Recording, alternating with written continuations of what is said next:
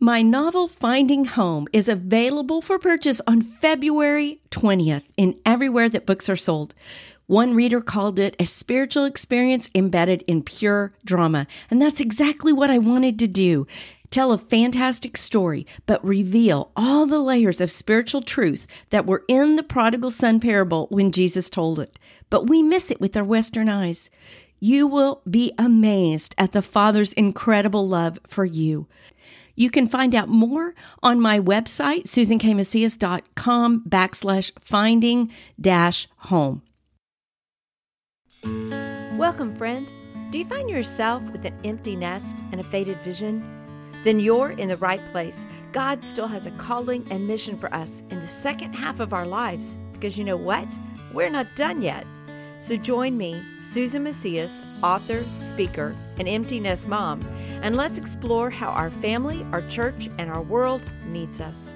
Hey, friend, welcome to episode 16 of the We're Not Done Yet podcast. You know, the second half of our title is Answering God's Call in the Second Half of Life. And that's what I want to encourage you to do, and actually, honestly, to encourage myself as well, because it's not easy at this stage of life to be going out and doing new things for the Lord. We've spent the last few episodes looking at Elizabeth in the book of Luke. She's one of the more minor characters in the Nativity story, but she's very important. She's a huge encouragement to Mary during her pregnancy. And so when Elizabeth answers God's call, not only does she produce a prophet in her son, but she also has a ministry to a young woman who had an amazing call in her life, Mary. So we looked at episode 14. We talked about answering the unexpected call. 15 was accepting the call. And now in episode 16 today, we're going to dive a little bit deeper. Because you know what? When Elizabeth answered God's call, it hurt. Her greatest desire was fulfilled. But in many ways, God was asking her to be like that grain of wheat that is thrown into the dirt to die. In John 12 24, Jesus says, Truly, truly, I say to you, unless a grain of wheat falls into the earth and dies, it remains alone. But if it dies, it bears much fruit. We are given seed to sow, but that means it must leave our hand. And so much then is out of control. It's out of our control. Elizabeth gave all of herself to obey the Lord and to follow. And then she had to let go. John's call was not to be her son, it was to be a prophet. The world needs us to answer our own hard, painful calls that God gives us.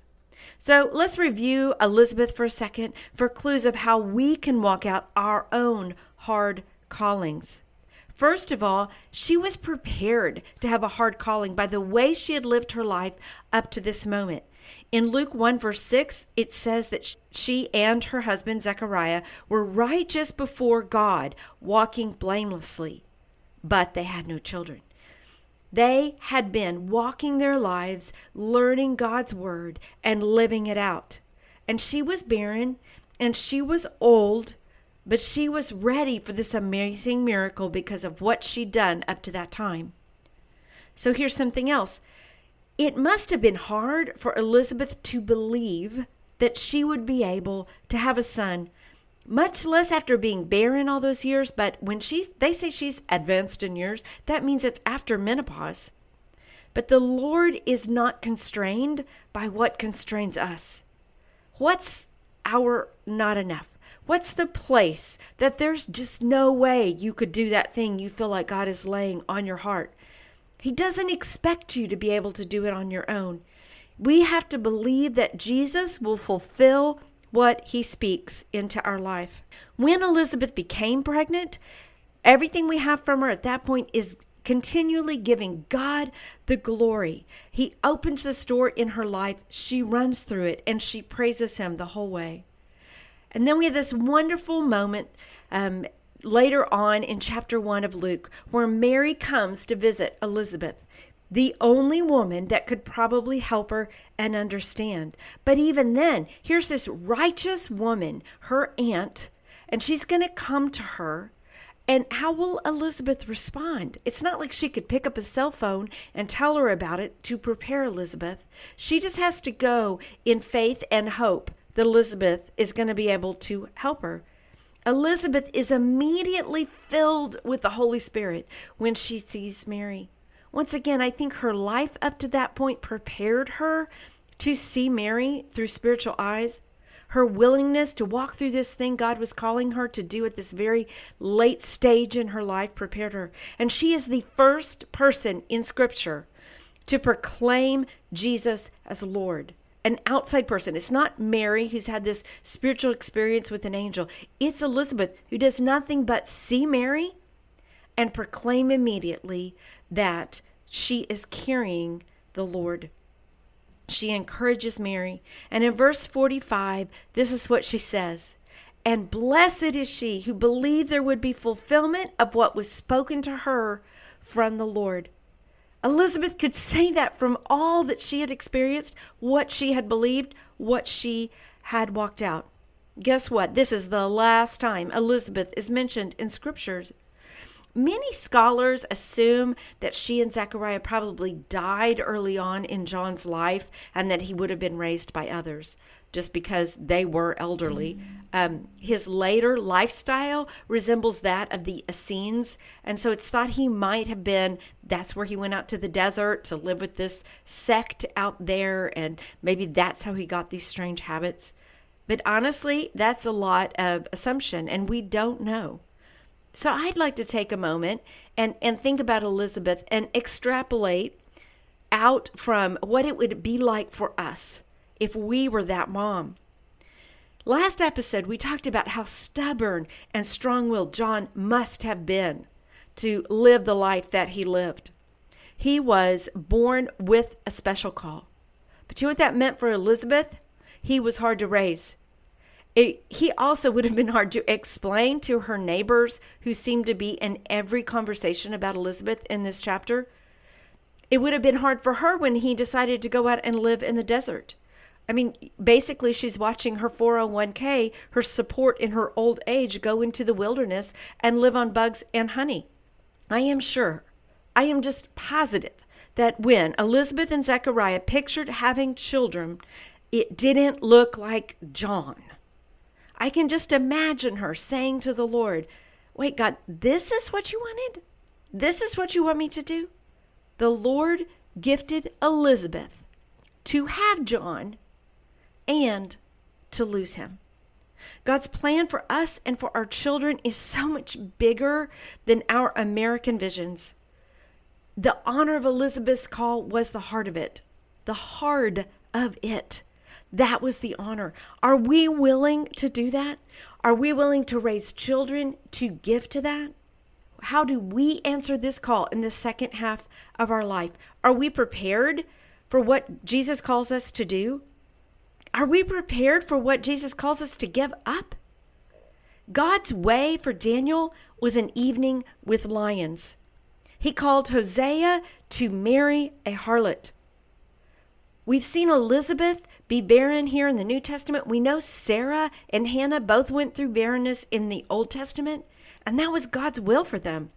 His way for Jeremiah was to be called to prophesy to a people who would hate him and who would torture him to just be quiet. Believers in Hebrews 11 are sawn in two. Paul was stoned, shipwrecked, run out of multiple towns, falsely accused, bit by a snake, and then taken to Rome to eventually die. If this if this on earth that we look at is all that there is, then it would be depressing. Is this as good as it gets? No. No, dear sister, this is not. But we hear verses like Jeremiah 29 11 being thrown about. For I know the plans I have for you, declares the Lord plans to prosper you and not to harm you, plans to give you hope and a future. I mean, hallelujah for that verse, but let's put it into context. This is said to a people to give them hope because they are on their way to Babylon. They are going to go and they are going to be there for 70 years. Most of the people who hear that verse will never see its fulfillment. But if they believe God and they teach their children and their children's children His truth, they will see the prosperity and restoration that God has in store. I just don't think happiness on this earth is the main goal. I just don't think it is.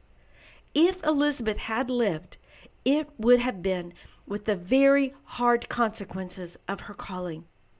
Of her calling from God. Her calling hurt. Her only son left for ministry. He lived in the desert where she couldn't reach him. He was eventually taken prisoner and he died a violent death, an unjust death. Her calling hurt. Did the Lord miss up? Did he fail to fulfill his promise? Once again, if our view is only of this earth, it would seem so. But our perspective as believers in Jesus is so much bigger. This is just the prelude. This is like the front porch or the entrance of something. We're looking into eternity. We can answer the hard call here because our viewpoint reaches so much further.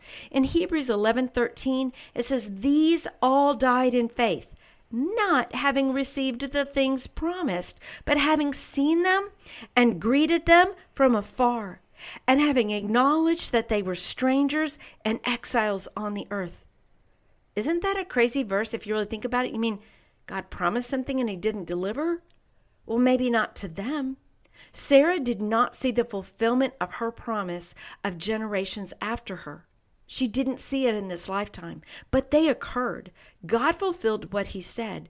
It's just that He has a much bigger view than our few here, years here on earth.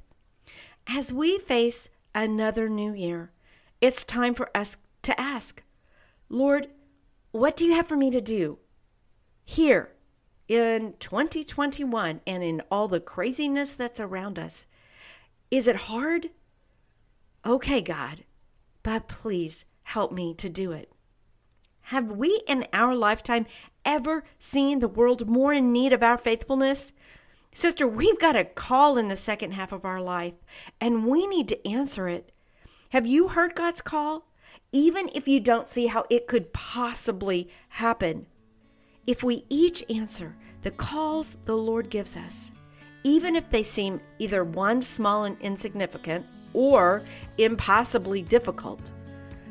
But we let Him come through us, multiply the small, enable the impossible. And we each do our part of what He's calling us to do. Think, think of how much all of that would add up to. And then we could be like Mary, to whom Elizabeth says in Luke 145, Blessed is she who believed there would be fulfillment of what was spoken to her from the Lord. Believe, sister, whatever He's calling you to do, it matters. Thanks for joining me today. Check out my website, susankmacias.com, to find more encouragement and to be empowered toward taking your next step. Connect with me on Facebook or Instagram at Susan K. Macias. If you enjoyed the podcast, would you please leave a review on Apple Podcasts, Spotify, Google Play, or whatever platform you listen on? Subscribe, and share it with a friend who needs some encouragement to pursue God's call. And what about you? What's Jesus calling you to do? Be brave. Take a baby step. Do the next thing. Because you're not done yet.